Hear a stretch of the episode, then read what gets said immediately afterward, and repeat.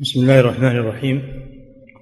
الحمد لله رب العالمين والصلاة والسلام على نبينا محمد وعلى آله وأصحابه أجمعين. أما بعد قال المؤلف رحمه الله تعالى باب غسل المستحاضة لكل صلاة. بسم الله الرحمن الرحيم. الحمد لله رب العالمين. صلى الله وسلم على نبينا محمد وعلى آله وأصحابه أجمعين. المستحاضة هي التي ينزل عليها الدم في غير أوقاته وهو غير دم الحيض. نتيجة لمرض وهو ما يسمى بالنزيف أو العرق وهذا يعترض بعض النساء وقد حصل لمجموعة من الصحابيات في عهد النبي صلى الله عليه وسلم فبين لهن عليه الصلاة والسلام ما يلزمهن في صلاتهن وفي طهارتهن وفي فهذا الباب فيه غسل المستحاضة. يعني من أحكام المستحاضة الاغتسال ولو لم ينقطع عنها الدم. وهو اغتسال اختلف العلماء فيه هل هو واجب أو مستحب. لا شك أن الاغتسال لانقطاع الدم واجب. لكن هذا ما انقطع الدم فهو اغتسال مشروع لكنه ليس بواجب على الصحيح. مذهب الجمهور كذا. ثم هل هو لكل صلاة؟ أو ليس لكل صلاة؟ لا يزال الخلاف موجودا في هذه المسائل. لأن هذا فيه مشقة أنها تغتسل لكل صلاة. فالعلماء رحمهم الله لهم كلام طويل في هذا على حسب الأحاديث الواردة فيه. كما يأتي شيء منها في هذا الباب. نعم. باب غسل المستحاضة لكل صلاة. لكل صلاة. هذا ظاهر الأحاديث التي ساقها المصنف الباب أنه لكل صلاة. نعم. عن عائشة رضي الله عنها قالت استحيضت زينب بنت جحش فقال لها النبي صلى الله عليه وسلم اغتسلي لكل صلاة رواه أبو داود. نعم زينب بنت جحش رضي الله عنها استحيضت. فقال لها النبي صلى الله عليه وسلم تصلي لكل صلاة. فظاهر الحديث وجوب الاغتسال وأنه لكل صلاة ولكن الحديث فيه مقال فيه كلام لا يصلح للاستدلال. ولكن بعض العلماء رأى أنه يصلح و جاء في معناها حديث فيكون دليل على مشروعية الاغتسال للمستحاضة. الجملة والجمهور على أنه ليس بواجب وأن الأمر فيه للاستحباب. نعم. وعن عائشة رضي الله عنها أن سهلة بنت سهيل بن عمرو استحيضت. فاتت رسول الله صلى الله عليه وسلم فسألته عن ذلك فأمرها بالغسل عند كل صلاة فلما جهدها ذلك أمرها أن تجمع بين الظهر والعصر بغسل والمغرب والعشاء بغسل والصبح بغسل رواه أحمد وأبو داود وهو حجة في الجمع للمرض. نعم هذا الحديث أيضا في معنى الحديث السابق. أن الرسول صلى الله عليه وسلم أمر المستحاضة تغتسل لكل صلاة. وقد حصل هذا لسهيلة بنت سهيل بن عمرو زوج أبي حذيفة زوج أبي حذيفة بن عتبة بن ربيعة. سهلة بنت سهيل سهلة بنت سهيل بن عمرو. حصل لها الاستحاضة فجاءت تسأل النبي صلى الله عليه وسلم فأمرها أن تغتسل لكل صلاة شق ذلك عليها. فأمرها النبي صلى الله عليه وسلم أن تجمع بين الصلاتين من أجل أن يخف عنها الاغتسال لكل صلاة. فتجمع الظهر مع العصر بغسل واحد. تجمع بين المغرب والعشاء بغسل واحد. تغتسل للفجر. يكون عليها بدل خمسة أغسال يكون عليها ثلاثة أغسال. من باب التخفيف. قال المصنف وهذا فيه دليل على الجمع على جواز الجمع للمريض. لأن الاستحاضة نوع من المرض. وقد رخص النبي صلى الله عليه وسلم بالجمع من أجلها. إذن فالمرض عذر للمريض في أنه يجمع. إذا شق عليه الوضوء لكل صلاة يجمع بين الصلاتين بوضوء واحد. كالمستحاضة. والجمع بين الصلاتين يجوز في ثلاث حالات. يجوز في السفر ويجوز للمريض كما في هذا الحديث ويجوز بين المغرب والعشاء في وقت المطر. هذه الأعذار الثلاثة تبيح الجمع بين الصلاتين. نعم. وعن عروة بن الزبير عن أسماء بنت عميس قالت قلت يا رسول الله إن فاطمة بنت أبي بنت أبي حبيش استحيضت منذ كذا وكذا فلم تصلي.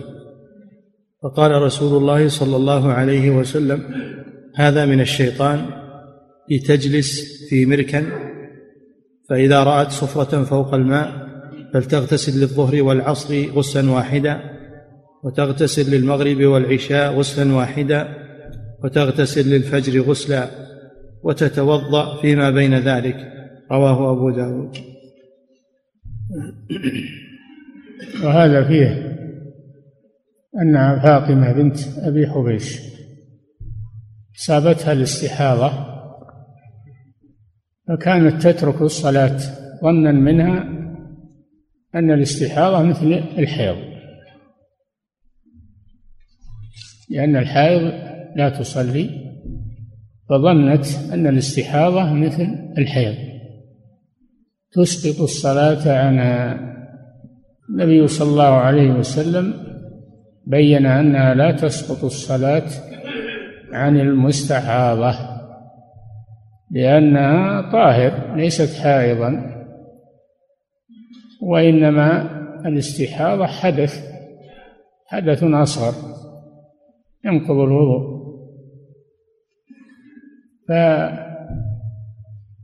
فأمرها بالصلاة كل وقت إلا أنها تجمع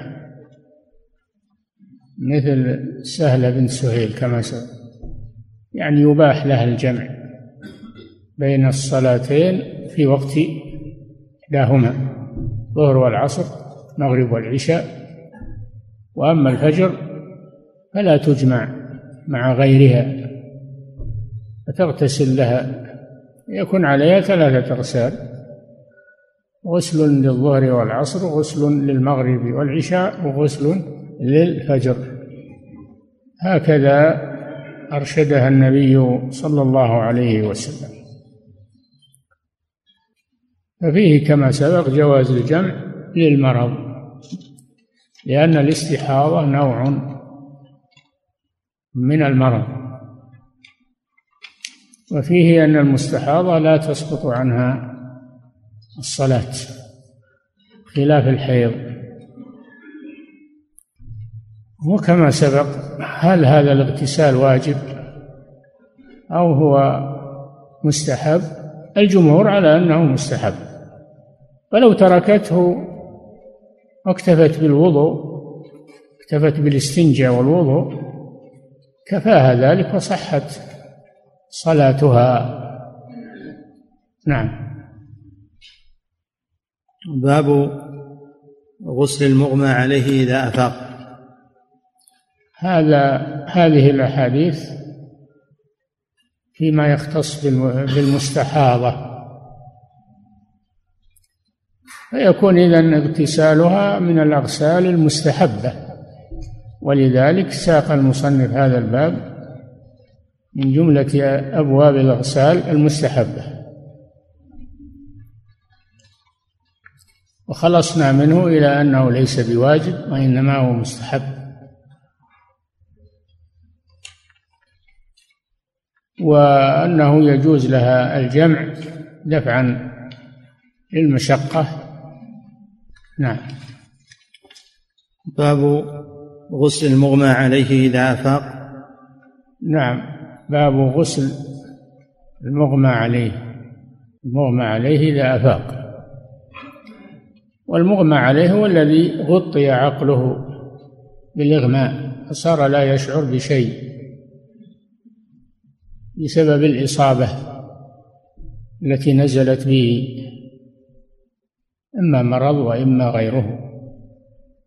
فلا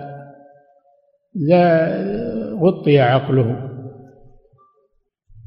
في هذه الأثناء. هذا لا تسقط عنه الصلاة إذا كان الإغماء أياما قليلة لا تسقط عنه الصلاة.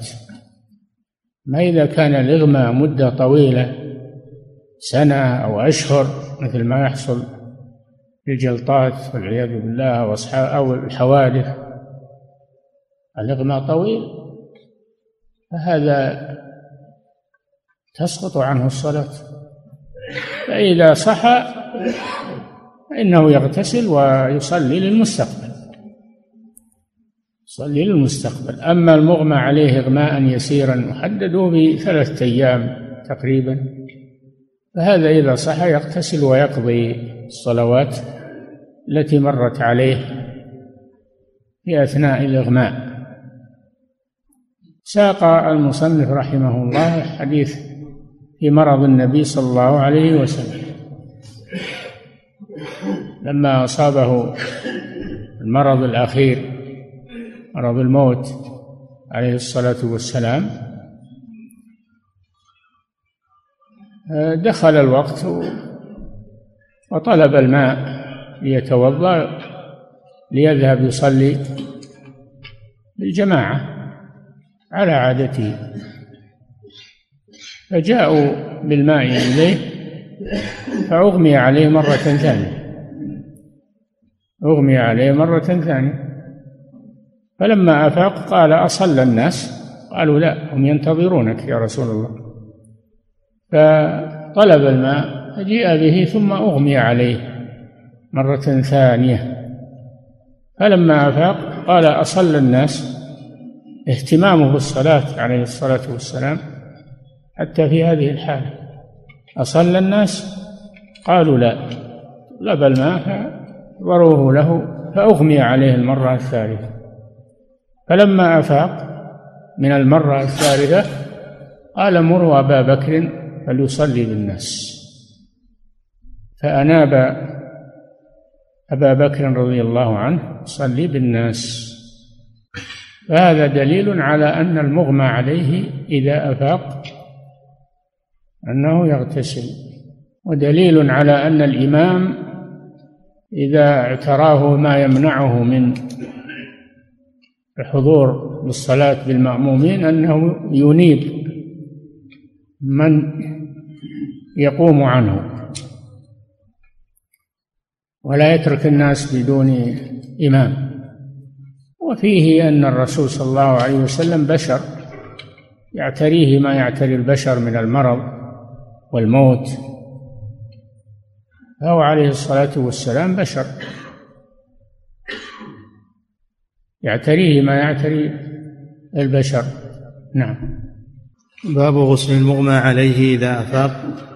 عن عائشة رضي الله عنها قالت ثقل رسول الله صلى نعم. الله عليه وسلم. ثقل ثقل. ثقل رسول الله صلى الله عليه وسلم. فقال أصلى الناس. فقلنا لا هم ينتظرونك يا رسول الله. فقال ضعوا لي. هذا في دليل على أن المأمومين ينتظرون الإمام إذا تأخر ولا يقوم أحد ويصلي به إلا إذا أذن لهم الإمام أذن لهم بالصلاة أو يعلمون أنه لا يكره ذلك. نعم. فقال أصلى الناس فقلنا لا هم ينتظرونك يا رسول الله. فقال ضعوا لي ماء في المخضب. قال مخضب. مخضب إناء. إناء يوضع فيه الماء. نعم. قالت ففعلنا. فاغتسل ثم ذهب لينوء.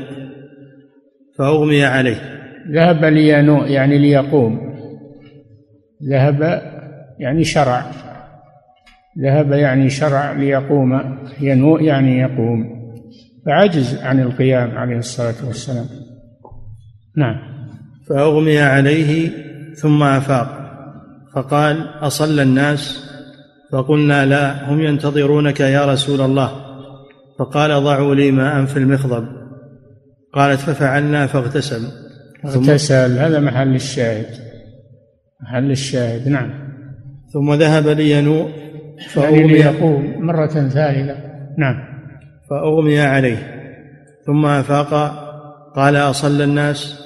فقلنا لا هم ينتظرونك يا رسول الله. فذكرت إرساله إلى أبي بكر.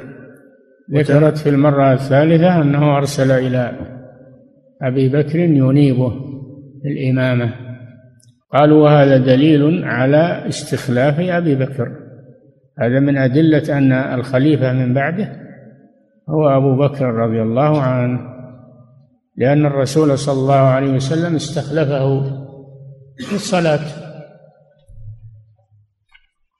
وقال الصحابة أيرضاك رسول الله صلى الله عليه وسلم لديننا ولا نرضاك لدنيانا؟ فنصبوه خليفة بعد رسول الله. صلى الله عليه وسلم. نعم. فذكرت إرساله إلى أبي بكر وتمام الحديث متفق عليه. نعم. باب صفة فيه فيه ما, ما سبق أن أن الإغماء أن الإغماء يوجب الاغتسال. وفيه أن الإمام يوكل إذا عجز عن الحضور الصلاة بالمأموم لعذر أو لمرض أو غيره من الأعذار ولا يتركهم بدون وكيل. وفيه دليل على خلافة أبي بكر الصديق بعد رسول الله صلى الله عليه وسلم. وفيه اهتمام الرسول صلى الله عليه وسلم بالصلاة حتى في أضيق الأحوال. في أضيق الأحوال يهتم بالصلاة.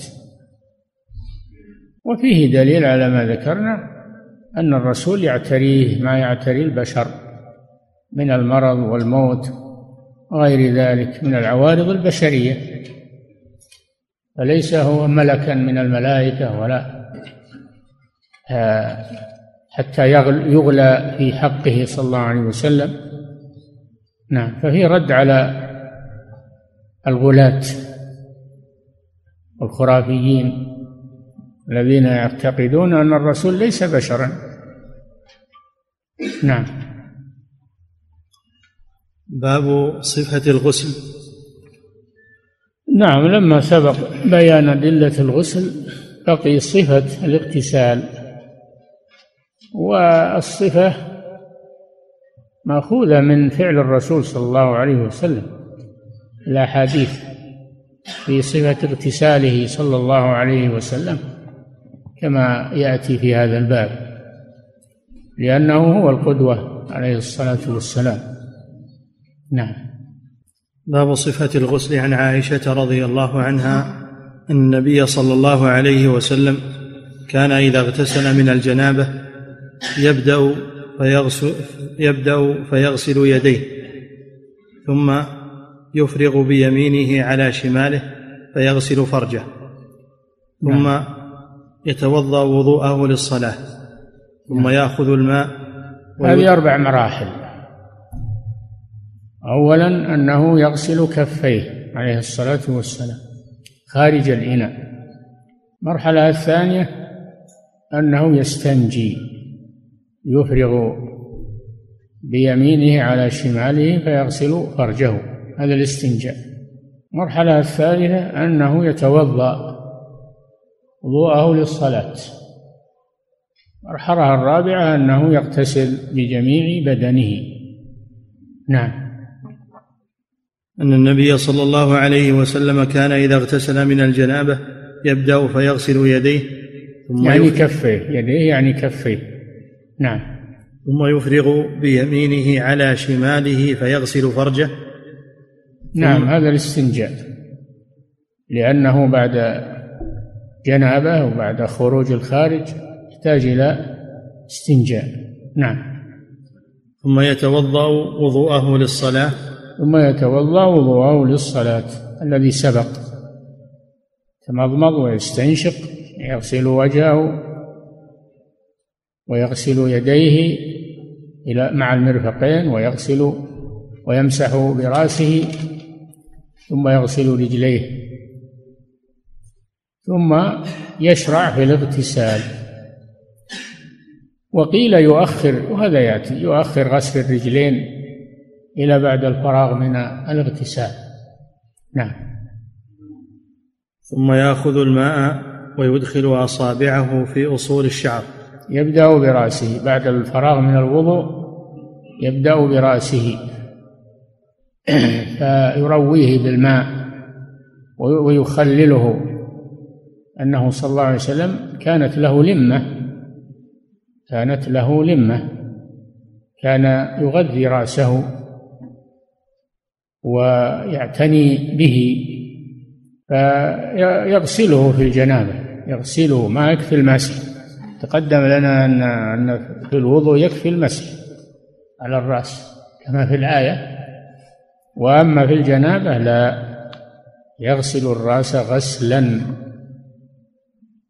ويبلغه الماء إلى أصوله يبلغ الماء إلى أصوله فيغسل شعر رأسه ظاهرا وباطنا ويعتني بذلك. نعم. ثم يأخذ الماء ويدخل أصابعه في أصول الشعر. حتى إذا رأى أنه قد استبرأ. يعني رأى أنه قد غسل رأسه ظاهرا وباطنا واستبرأ من الحدث. نعم. حتى إذا رأى أن, أن, أن قد استبرأ حفن على رأسه ثلاث حثيات. أول شيء بلغ الماء للباطن باطن الشعر ثم يفيض الماء على ظاهره ثلاث حفنات. ثلاث مرات. وهذا مستحب تثليث مستحب. وأما الواجب فهو مرة واحدة. نعم. ثم أفاض على سائر جسده. ثم إذا فرغ من غسل رأسه أفاض الماء يعني صبه على سائر جسده حيث لا يبقى شيء من جسده إلا وصل إليه الماء. نعم. لأن الجنابة تعم البدن كله. يحتاج إلى أن يغسل كله. نعم. ثم غسل رجليه. ثم غسل رجليه. هل هذا إعادة لغسل الرجلين؟ أو أنه أخر؟ لأن قوله توضأ وضوءه للصلاة يدل على أنه غسل رجليه وأن هذه إعادة. ومن العلماء من يقول لا ليست إعادة. يؤخر غسل الرجلين إلى أن يفرغ من الاغتسال. هذا هذا احتمال. وهو قول لبعض العلماء. ومن العلماء من فصل. فقال إن كان في مكان فيه دحض طين فإنه يؤخر غسل الرجلين ويغسلهما في مكان آخر ينتقل من مكانه الذي فيه الطين وفيه الدحض يغسل رجليه. أما إن كان في مكان مبلط أو مكان ليس فيه طين فيغسل فيغسل رجليه مع الوضوء ويكفي نعم. ثم غسل رجليه أخرجاه وفي رواية لهما ثم يخلل بيديه شعره حتى إذا ظن أنه قد أروى بشرته. شعره يعني رأسه. يخلل بأصابعه بين شعر رأسه. حتى إذا ظن يعني غلب على ظنه أنه قد أروى رأسه ظاهرا وباطنا أفاض الماء على سائر جسده. نعم. ثم يخلل بيديه شعره حتى إذا ظن أنه قد أروى بشرته. أفاض عليه الماء ثلاث مرات. نعم على الرأس. نعم. وهو دليل على أن غلبة الظن في وصول الماء إلى ما يجب غسله كاليقين. نعم. غلبة الظن تنزل منزلة اليقين. إذا غلب على ظنه أن الماء قد وصل إلى جذوع الشعر فإن غلبة الظن تكفي. نعم. وعن عائشة رضي الله عنها قالت كان رسول الله صلى الله عليه وسلم إذا اغتسل من الجنابة دعا بشيء نحو الحلاب. نحو الحلاب. الحلاب إناء. سمي حلابا لأنه يحلب فيه الناقة والغنم. نعم. دعا بشيء نحو الحلاب فأخذ بكفه فبدأ بشق رأسه الأيمن ثم الأيسر. نعم هذا فيه التيامن. فيه استحباب التيامن في الاغتسال فيغسل شق رأسه الأيمن ثم الأيسر ويغسل شق بدنه الأيمن ثم الأيسر. التيامن في الاغتسال مستحب كالتيامن في الوضوء على ما سبق. نعم. ثم أخذ بكفيه فقال بهما على رأسه. ثم أخذ بكفيه ماء فأفاضه على رأسه. نعم. أخرجاه قال الخطابي الحلاب إناء يسع قدر حلبة ناقة. نعم الخطابي هو أبو سليمان الخطابي آه الذي له كتاب معالم السنن. نعم. وعن ميمونة قال الخطابي الحلاب الخطابي شارح الترمذي يعني قاله في شرح الترمذي. شرح الترمذي. نعم. قال الخطابي الحلاب إناء يسع قدر حلبة ناقة. نعم. وأما معالم السنن فهو للمنذري. قد شرحه الإمام ابن القيم شرح معالم السنن. نعم. وعن ميمونة رضي الله عنها قالت وضعت للنبي صلى الله عليه وسلم نعم. وعن ميمونة رضي الله عنها قالت وضعت للنبي صلى الله عليه وسلم ماء يغتسل به فأفرغ على يديه فغسلهما مرتين أو ثلاثا. أفرغ على يديه على كفيه يعني كما سبق. أول ما يبدأ بغسل كفيه. نعم. ثم أفرغ بيمينه على شماله فغسل مذاكيره. غسل مذاكير. ذكره يعني. المذاكير الذكر فهو مفرد بصيغة الجمع. نعم. هذا فيه الاستنجاء. هذا معناه الاستنجاء. نعم. ثم دلك يده بالأرض. دلك يده بالأرض. بعدما يستنجي فإنه يدلك يده بالتراب من أجل إزالة الرائحة التي تعلق بها. من الفرج. نعم. ثم مضمض واستنشق. ثم ويقوم مقام التراب الصابون والإشنان و... نعم. ثم مضمض واستنشق. ثم غسل وجهه ويديه. نعم. غسل وجهه غسل وجهه للوضوء. غسل يديه يعني إلى مع المرفقين. نعم.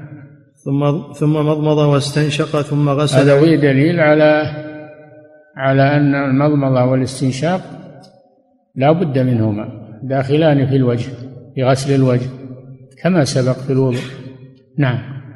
ثم مضمض واستنشق ثم غسل وجهه ويديه ثم غسل رأسه ثلاثا. نعم. ثم أفرغ على جسده. نعم. ثم تنحى من مقامه فغسل قدميه. هذا دليل على أنه يؤخر غسل الرجلين ولا يغسلهما قبل الاغتسال. وعلى كل حال هذا جائز وذا جائز الحمد لله. لأن كل حالة ورد بها الدليل سواء غسله سواء توضأ وضوءا كاملا بما في ذلك غسل الرجلين ثم اغتسل أو أنه توضأ وأخر غسل الرجلين بعد الاغتسال كله جائز. خصوصا إذا كان في مكان تتلوث قدماه بتراب أو طين كونه يتنحى ويغسل رجليه مكانا آخر أحسن. نعم. ثم تنحى من مقامه فغسل فغسل قدميه. قالت فأتيته بخرقة فلم يردها وجعل ينفض الماء بيده. هذا دليل على أنه لا لا يشرع له التنشف لا يشرع التنشف بعد بعد الطهارة. لا بل يترك الماء على الأعضاء لأنه أثر طاعة وأثر عبادة. وإن تنشف بفوطة أو منديل أو لا بأس. أو بمناديل الورق لا بأس بذلك. لكن الرسول ما أراد لم يرد المنديل هذا دل على أن الأولى أنه لا يتنشف. لكن قد يكون الإنسان في وقت برد يحتاج إلى تنشيف الأعضاء هو جائز الحمد لله. بعض الرواة يقول فلم يردها. لم يردها وهذا غلط. لم يريدها لم يردها ما هو لم يردها. نعم. قالت فأتيته بخرقة فلم يردها وجع نعم هذا بعض الرواة يقول فلم يردها. يعني إنه تنشف. هذا غلط. الصحيح والصواب أنه لم يردها هذه الرواية. نعم. فلم يردها وجعل ينفض الماء بيده. يعني بدل ما ينشف الأعضاء ينفض أعضاءه حتى تساقط الماء. نعم. رواه الجماعة وليس لأحمد والترمذي نفض اليد. يعني لم يروي أحمد والترمذي من الجماعة جماعة المحدثين. الجماعة هم أصحاب السنن الأربع وصاحب الصحيحين البخاري ومسلم والإمام أحمد سبعة. نعم. وفيه دليل استحباب دلك اليد بعد الاستنجاء. نعم. هذا مما زاد في هذه الرواية دلك اليد بعد الاستنجاء لأجل تذهب الرائحة التي تعلق بها من الفرج. ولأن غسل الفرج قد يكون فيه شيء من الاستقذار فهو يمسح يده بعده بالتراب أو بما عنده من المنظفات. نعم.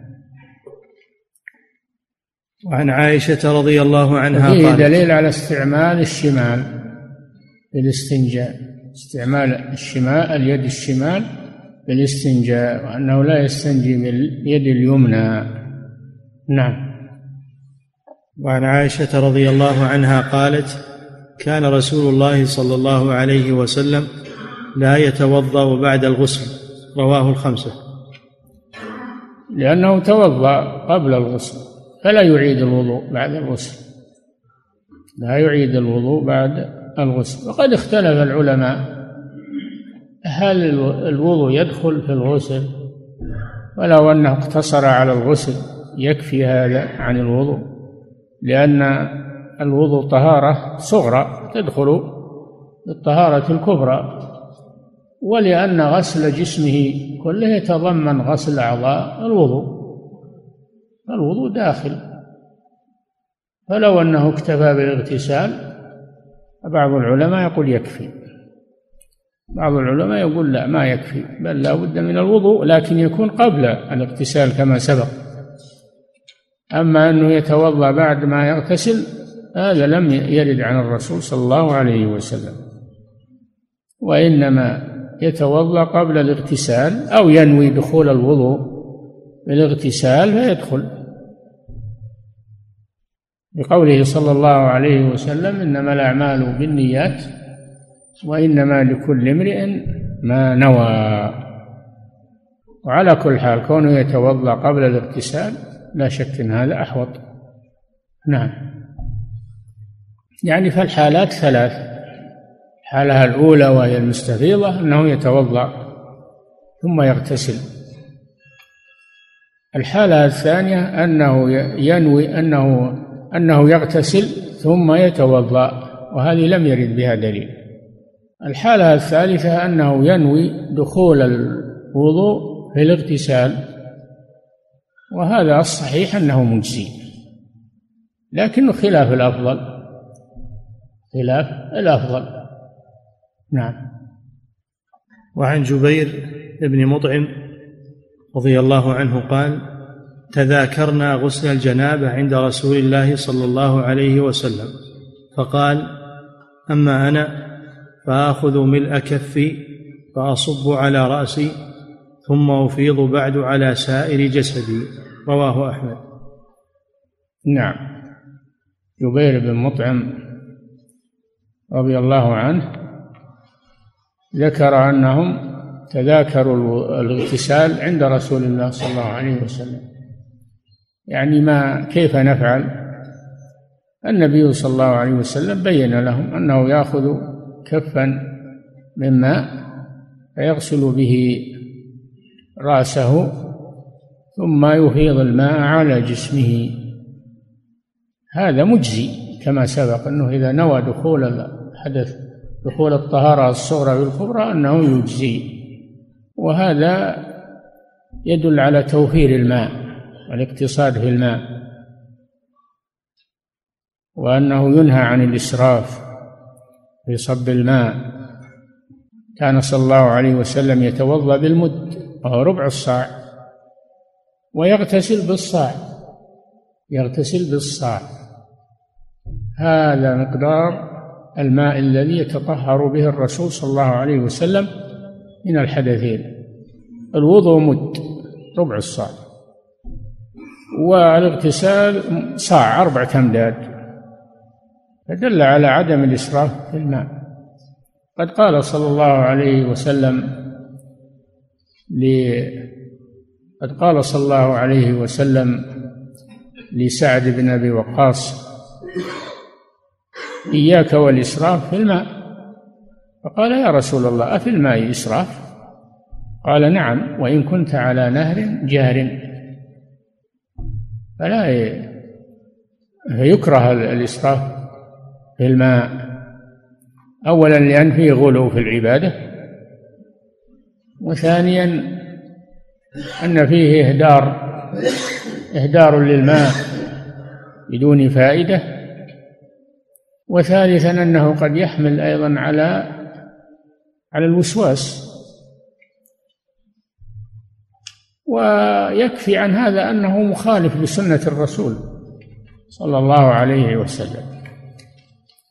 وبعض الناس ينفذ كمية كبيرة من الماء بدون فائدة خصوصا بعد ما جاءت الدشوش والبزابيز اللي تصب الماء بدون كلفة فصاروا يفتحونها ويلا تصب مياه كثيرة وهذا إسراف منهي عنه إسراف منهي عنه حذر الرسول صلى الله عليه وسلم من ذلك. ولا تصب من الماء إلا بقدر الحاجة. وقد يسرف في الماء ولا ولا يتطهر. المطلوب هو إسباغ إسباغ الاغتسال وإسباغ الوضوء بحيث لا يبقى شيء إلا وقد وصل إليه الماء. هذا هو المطلوب. أما كثرة صب الماء فقد يصب ماء كثير ولا يسبغ. الوضوء ولا الاغتسال. قد يبقى شيء من جسمه لم يصل إليه الماء رغم صب الماء الكثير. نعم. وعن جبير بن مطعم رضي الله عنه قال تذاكرنا غسل الجنابة عند رسول الله صلى الله عليه وسلم فقال أما أنا فآخذ ملء كفي فأصب على رأسي ثم أفيض بعد على سائر جسدي رواه أحمد. آه، هذا ساقه المصنف لأجل عدم الإسراف في صب الماء. عدم الإسراف في صب الماء. نعم وأن المطلوب هو الإسباغ. والإسباغ هو تعميم الماء على الأعضاء في الوضوء وتعميم الماء على الجسم في الاغتسال بحيث لا يبقى شيء لا يصل إليه الماء. هذا هو المطلوب.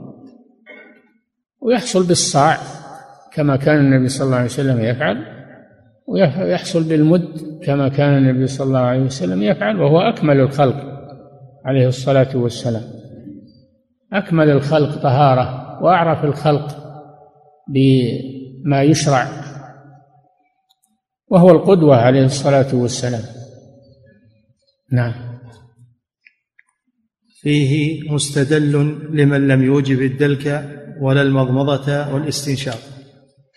فيه مستدل يعني في حديث جبير بن مطعم لمن لم يوجب الدلك دلك الأعضاء.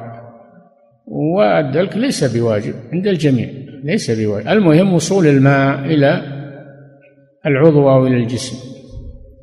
فإن حصل معه دلك للتأكد فلا مانع أما أنه يجب فلا. وهذا الحديث ليس فيه أن النبي صلى الله عليه وسلم قال أدلك قال أنه يصب الماء على جسمه ولا فيه أنه كان يدلك جسمه. وأما كونه لا يدل على المضمضة والاستنشاق فهذا يرجع فيه إلى الأحاديث السابقة ولم يذكر في هذا لكن مذكور في الأحاديث السابقة. ونحن لا نأخذ بحديث واحد ونترك بقية الأحاديث. إذا جاء مثل هذا الحديث المجمل فإننا نرده إلى الأحاديث المفصلة ونفسره بها. أما يؤخذ حديث واحد وتترك أحاديث هذا طريقة أهل الزيغ الذين يتبعون ما تشابه منه. ابتغاء الفتنة وابتغاء تأويله. هذه قاعدة عظيمة. أن المجمل والمطلق يرجع فيه إلى المفصل. حتى يبينه ويفسره. هذه طريقة وكلام الله يفسر بعضه بعضا. كلام الرسول صلى الله عليه وسلم يفسر بعضه بعضا. فنجمع بين الأحاديث ونفسر بعضها ببعض. وقد يكون بعضها ناسخا لبعض. يكون بعضها ناسخا لبعض لا بد من النظر. وهذا طريقة العلماء ما هي طريقة المتعالمين ولا طريقة الجهال طريقة العلماء. هم الذين يعرفون هذه المدارك العظيمة في الأدلة نعم. باب تعاهد باطن الشعور وما جاء في نقضها. هذا يأتي إن شاء الله. يكفي. نعم.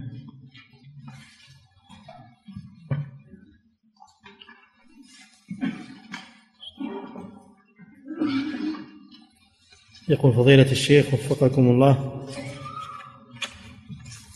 أسئلة عديدة تسأل عن الصارف لأدلة اغتسال المستحاضة من الوجوب إلى الاستحباب مع أمر النبي صلى الله عليه وسلم لها بالغسل.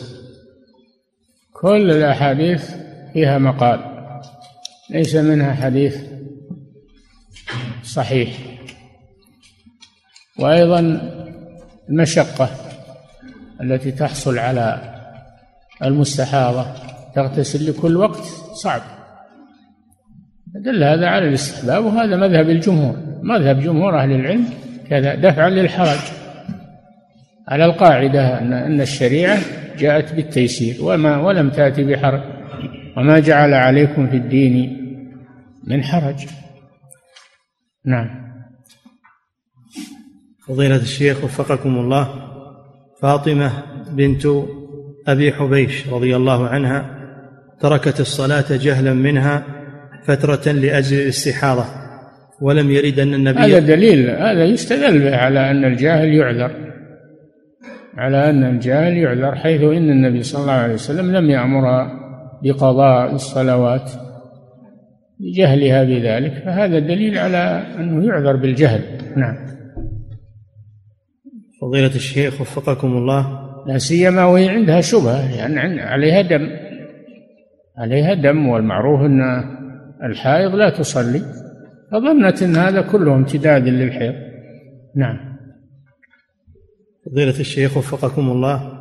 ورد في الحديث فلما جهدها ذلك أمرها رسول الله صلى الله عليه وسلم أن تجمع بين الظهر والعصر بغسل والمغرب والعشاء بغسل. السؤال هل هذا الجمع جمع حقيقي أم جمع صوري؟ جمع حقيقي. من العلماء من يقول جمع صوري وهم الحنفية. الحنفية ما يرون الجمع بين الصلاتين ويفسرون الأحاديث اللي فيها الجمع بأنها جمع صوري. جمع صوري والجمهور لا يقولون لا جمع حقيقي ما هو صوري. وفيه نفي الحرج عن الأمة. نعم.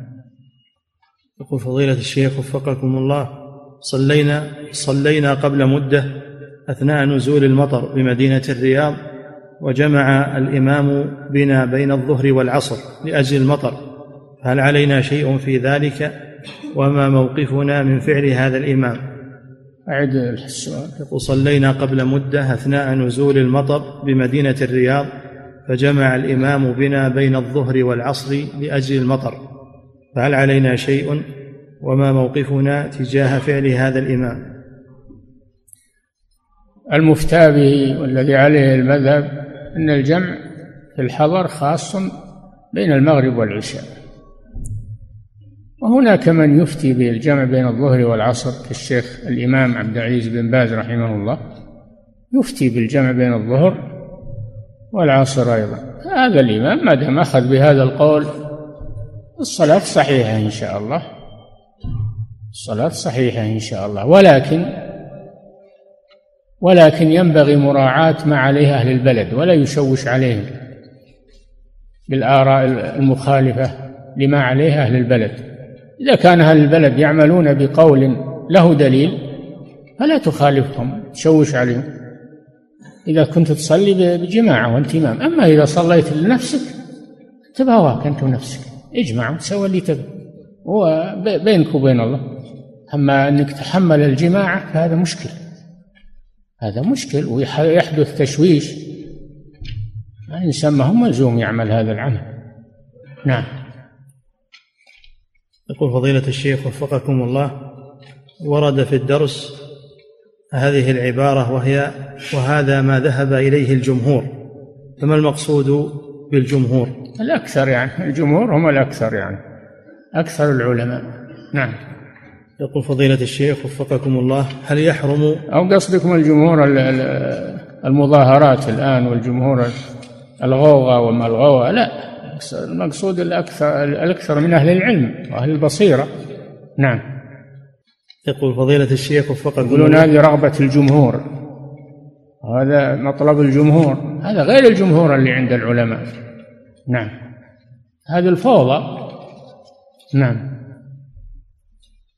يقول فضيلة الشيخ وفقكم الله هل يحرم وطء المستحاضة؟ هل يحرم وطء المستحاضة؟ يكره. لا ما هو بيحرم يكره. يكره كراهة تنزيه. نعم. يقول فضيلة الشيخ وفقكم الله إذا انقطع الدم عن المستحاضة فهل تغتسل وجوبا أم استحبابا على الصحيح؟ لا إذا انقطع الدم يجب عليها اغتسال الحيض هذا غسل الحيض. أول ما ينقطع عنها الدم يعني قصده دم الاستحاضة. إذا كان قصده دم الاستحاضة فلا يجب عليها الغسل. أما إذا كان قصده دم الحيض إذا مضت عادتها أو غالب الحيض فإنها تغتسل. قال صلى الله عليه وسلم فإذا فإذا أقبل الدم فدع الصلاة فإذا أدبر فاغتسلي.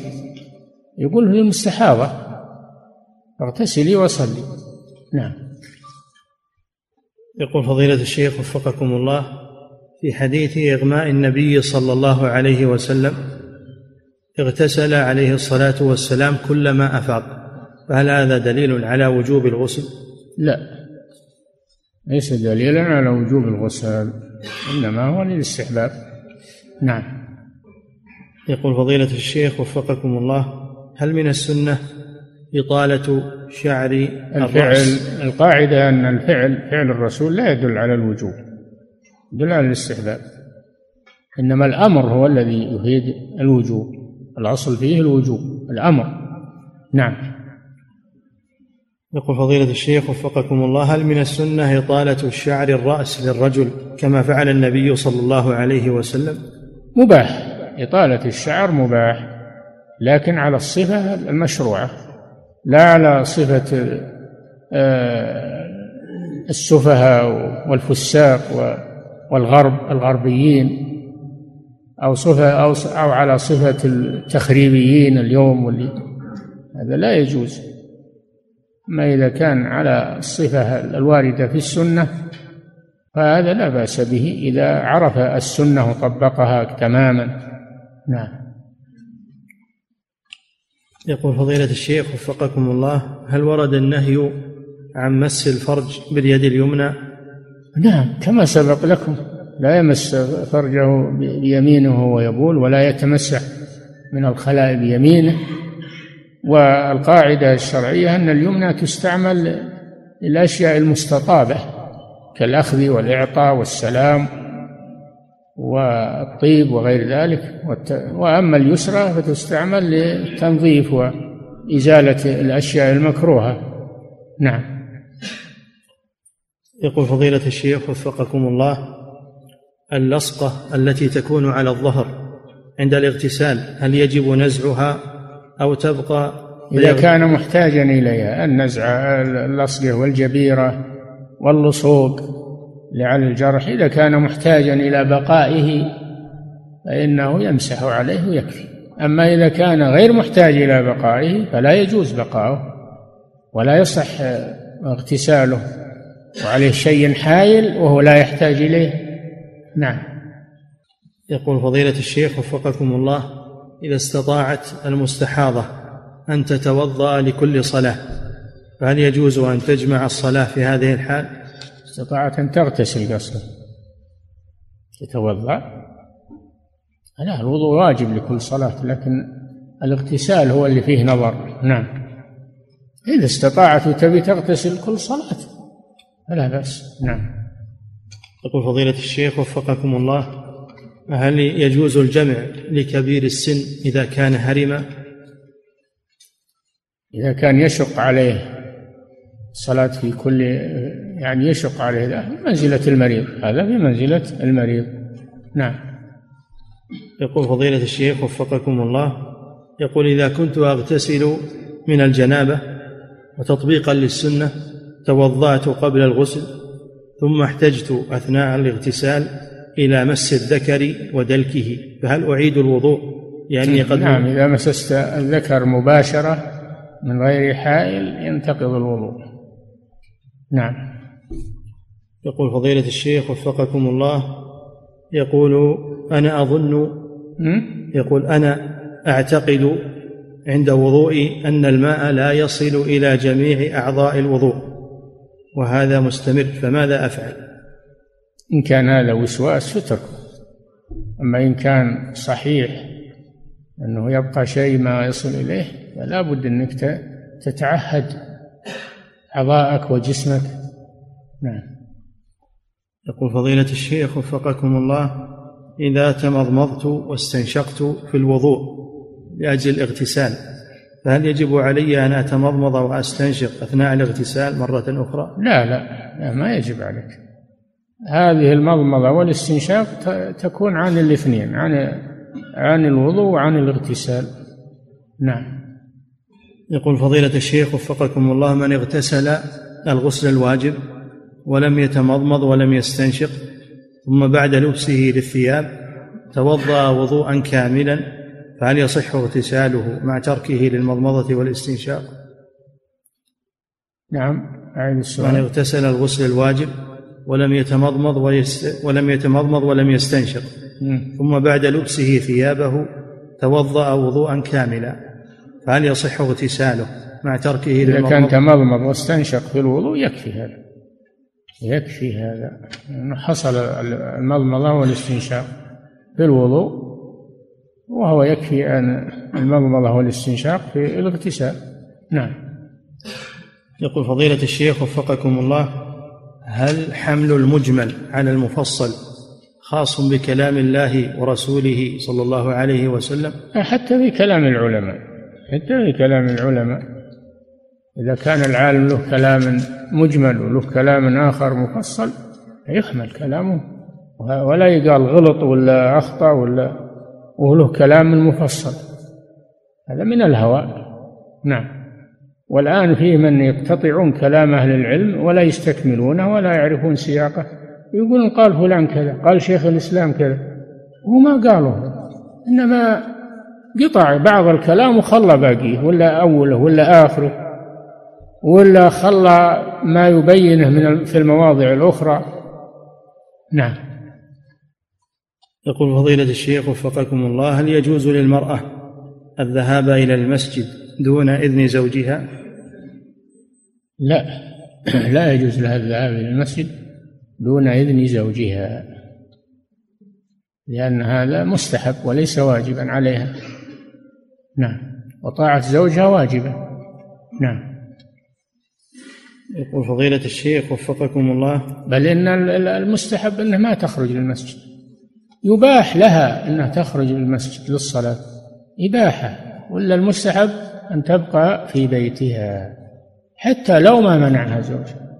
قوله صلى الله عليه وسلم لا تمنعوا إماء الله مساجد الله وبيوتهن خير لهن. خير لهن من الصلاة في المساجد. نعم. يقول فضيلة الشيخ وفقكم الله يقول عدد من السائقين يعملون في المدارس ويقودون باصات المدارس وعندما يؤذن الظهر فهل يجوز لهم أن يصلوا ما بين الأذان والإقامة جماعة مقدمة لأن الطالبات يخرجون عند إقامة الصلاة؟ لأن لأن الطالبات يخرجون عند إقامة الصلاة. يودون الطالبات يصلون مع الجماعة. يودونهن ويصلون مع الجماعة. إذا نزلون يصلون مع الجماعة. أو إذا فاتت الجماعة يصلون جماعة وحدهم بعضهم مع بعض نعم. يقول فضيلة الشيخ وفقكم الله هل يجوز للمرأة الحائض أن تقرأ القرآن إذا كان مخزنا في جهاز الجوال هل يجوز للمرأة الحائض أن تقرأ القرآن إذا كان مخزنا في جهاز الجوال؟ الحائض واللي عليه حدث أكبر الجنب والحائض لا يقرأ القرآن لا من الكتاب ولا عن ظهر قلب لا يقرأ سواء كان مخزنا ويظهر حروفه على الشاشة أو كان من مصحف أو كان ما يقرأ القرآن وعليه حدث أكبر حتى يغتسل لا نظرا ولا حفظا. نعم. يقول فضيلة الشيخ وفقكم الله يوجد في بعض الحمامات أكرمكم الله أن الكرسي متوجه إلى جهة القبلة فما العمل في ذلك مع أنه يصعب علينا التحول عند قضاء الحاجة؟ إذا كان داخل البنيان فلا حرج في ذلك. أما إذا كان في صحراء هذا حرام الصحراء حرام استقبال القبلة واستدبارها في الصحراء. أما إذا كان داخل البنيان فلا بأس. نعم. يقول فضيلة الشيخ وفقكم الله يقول ما موقف طالب العلم خاصة والمسلم عامة في هذه الأحداث التي تحدث في هذه الأيام من مظاهرات وغيرها في بعض بلدان المسلمين. موقفه أنه يستنكرها لأن فيها فوضى وفيها سفك دماء وفيها عواقب وخيمة. المستقبل لا, لا يعلم ما, ما تنتهي إليه. آه، موقف المسلم أنه ينصح ويبين أن هذا لا يجوز في الإسلام. نعم. يقول فضيلة الشيخ وفقكم الله إذا عطس الإنسان وكان لوحده منفردا. نعم. إذا عطس الإنسان وكان لوحده منفردا وليس عنده أحد. يحمد الله. ولو ما عنده أحد. يحمد الله. نعم. يقول فضيلة الشيخ وفقكم الله يقول متى تبدأ مدة المسح على الخفين؟ ما الراجح في ذلك؟ تبدأ من الحدث. إذا انتقض وضوءه بعد بعد أن لبسهما على طهارة فإذا انتقضت هذه الطهارة التي لبس الخفين عليهما تبدأ المدة من الحدث من حدث بعد لبس. نعم. يقول فضيلة الشيخ وفقكم الله هل هناك بأس من مد الرجلين إلى جهة المصاحف؟ إذا كان المصحف قريب هذا حرام لا يجوز. أما إذا كان المصحف بعيد أنت بشرزي المسجد والمصحف غربي فلا مانع من ذلك. نعم. يقول فضيلة الشيخ وفقكم الله رجل بعد أن انتهى من صلاة الظهر شرع بالراتبة البعدية لكنه فوجئ أن هذا المسجد أقيمت فيه صلاة الجنازة فكبر الإمام لصلاة الجنازة. الواجب في حق هذا المتنفل؟ هل يكمل صلاته أم يقطعها ليدرك الجنازة؟ لا هذا داخل في عبادة فلا يقطعها. يكمل يكمل صلاته ويخففها ثم يقوم ويدرك ما بقي من صلاة الجنازة ويكملها بعد سلام الإمام. يكمل صلاة الجنازة بعد سلام الإمام. نعم. يقول فضيلة الشيخ وفقكم الله يقول هل يشرع للمؤذن الالتفات في الحيعلتين؟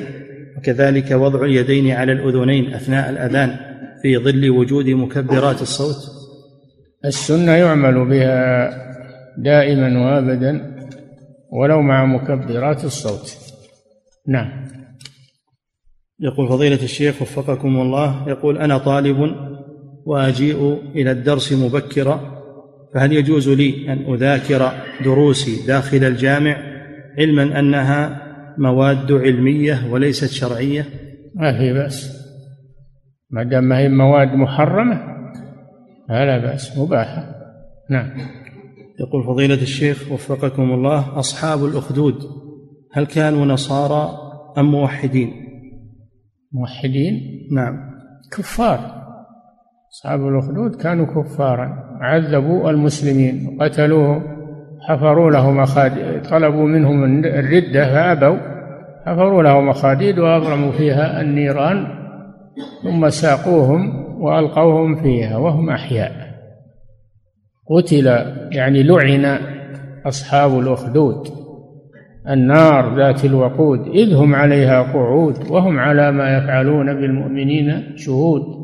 وما نقموا منهم إلا أن يؤمنوا بالله العزيز الحميد الذي له ملك السماوات والأرض والله على كل شيء شهيد. ثم قال إن الذين فتنوا المؤمنين والمؤمنات يعني أصحاب الأخدود ثم لم يتوبوا فلهم عذاب جهنم ولهم عذاب الحريق. نسأل الله العافية. هم حرقوا المسلمين وظنوا أنه انتهوا. الحريق ينتظرهم هم. ولهم حريق مثل حريق الدنيا ينقطع. لهم عذاب لهم عذاب جهنم. ولهم عذاب الحريق. نسأل الله العافية. نعم. يقول فضيلة الشيخ وفقكم الله هل ورد عن ابن عباس رضي الله عنهما أن النبي صلى الله عليه وسلم كان إذا فرغ من الصلاة قال الله أكبر ثلاثا؟ هل ورد؟ عن ابن عباس رضي الله عنهما أن النبي صلى الله عليه وسلم كان إذا فرغ من الصلاة قال الله أكبر ثلاثا ثم بدأ في الذكر. الذي بعد الصلاة؟ لا أعلم هذا. المعروف أن الرسول صلى الله عليه وسلم إذا سلم استغفر الله ثلاثا وهو مستقبل القبلة ثم قال اللهم إنك أنت السلام ومنك السلام تباركت يا ذا الجلال والإكرام ثم ينصرف إلى المأمومين ويأتي بالأذكار. نعم. يقول فضيلة الشيخ وفقكم الله هل من شروط صحة عقد النكاح أن تكون المرأة أثناء العقد طاهرة وليست وليس فيها حيض؟ لا. ما قال هذا أحد. يجوز العقد عليها وهي حائض. نعم. لكن لا يجامعها حتى تطهر تغتسل. لا يجامعها حتى تطهر وتغتسل. نعم. أما العقد هو صحيح. نعم. يقول فضيلة الشيخ وفقكم الله رجل فاتته صلاة الجمعة رجل فاتته صلاة الفجر في يوم الجمعة فصلى الجمعة ثم تذكر بعد تكبيرة الإحرام أنه لم يصلي الفجر فما الواجب عليه؟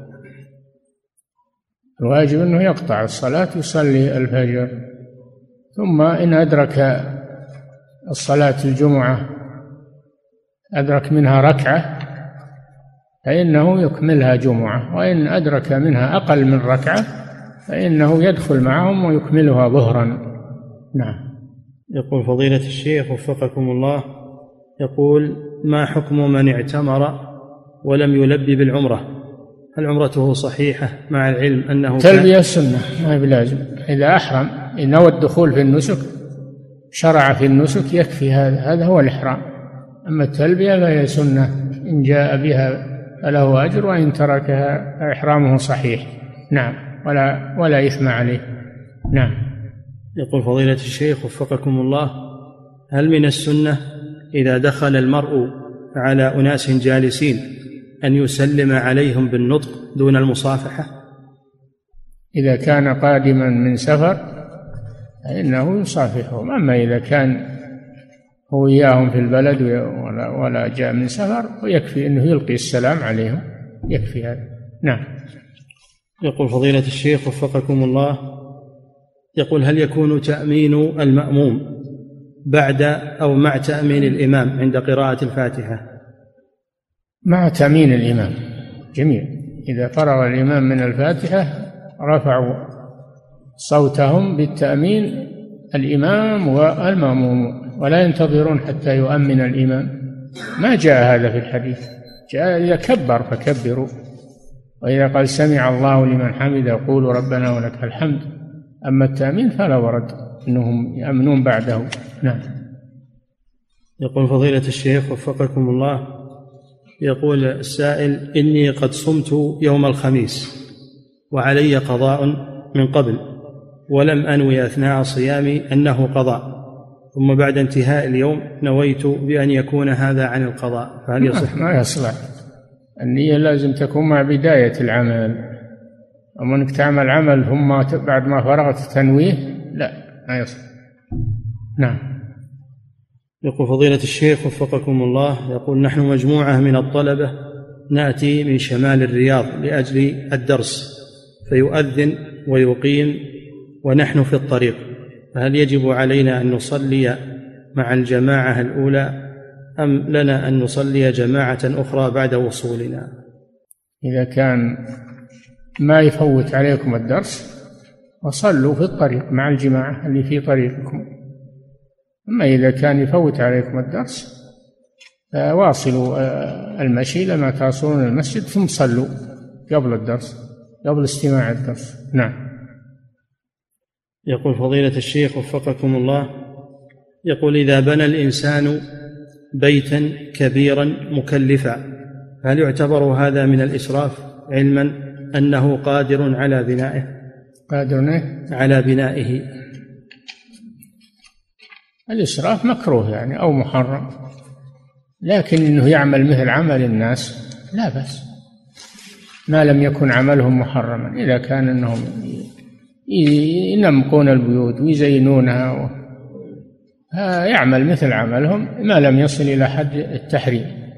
يستعمل ذهب ولا يستعمل أشياء محرمة هذا لا يجوز. أما ما دام عمل الناس مباحا فإنه يعمل مثل عملهم ولا ينفرد عنهم. نعم حتى عياله ما يطيعونه. يقولون إحنا وش حيثنا أبي بيتنا مثل بيوت جيراننا. نعم. يقول فضيلة الشيخ وفقكم الله يقول رجل نسي صلاة الظهر وعند دخوله في صلاة العصر تذكر أنه لم يصل. رجل نسي صلاة الظهر وعند دخوله في صلاة العصر تذكر أنه لم يصلي الظهر فنوى أنها صلاة الظهر بعد ذلك. فهل صلاته صحيحة؟ لا. انتقاله في أثناء الصلاة من فرض إلى فرض؟ يبطلهما جميعا. نعم. ينصرف من الصلاة التي هو فيها ويصلي الظهر ثم بعدها يصلي الصلاة الحاضرة. نعم. يقول فضيلة الشيخ وفقكم الله لو أن معلم لهذا قال الفقهاء وإن نوى الانتقال من فرض إلى فرض في أثناء الصلاة بطلتا. نعم.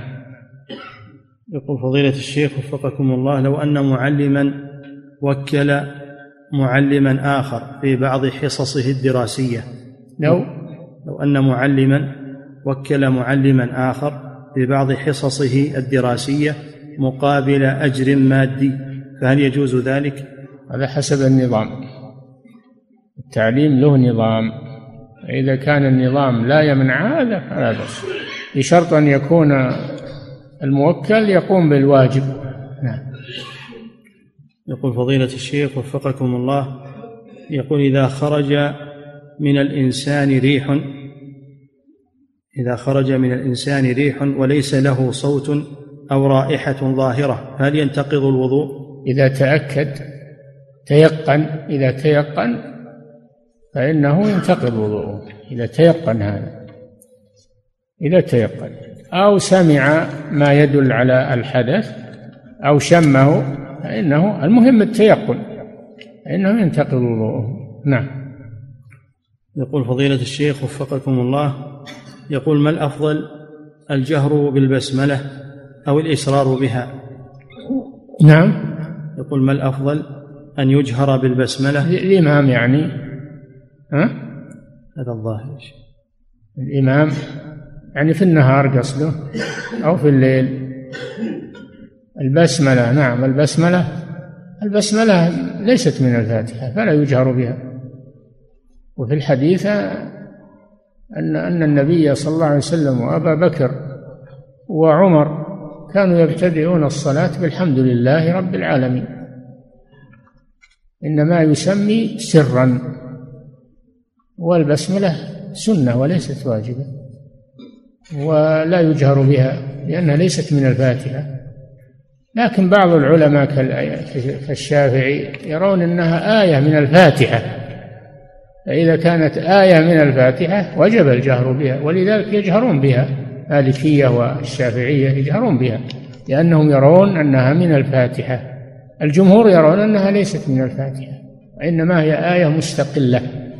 جاءت للفصل بين السور فليست من الفاتحة ولا غيرها إنما هي آية مستقلة.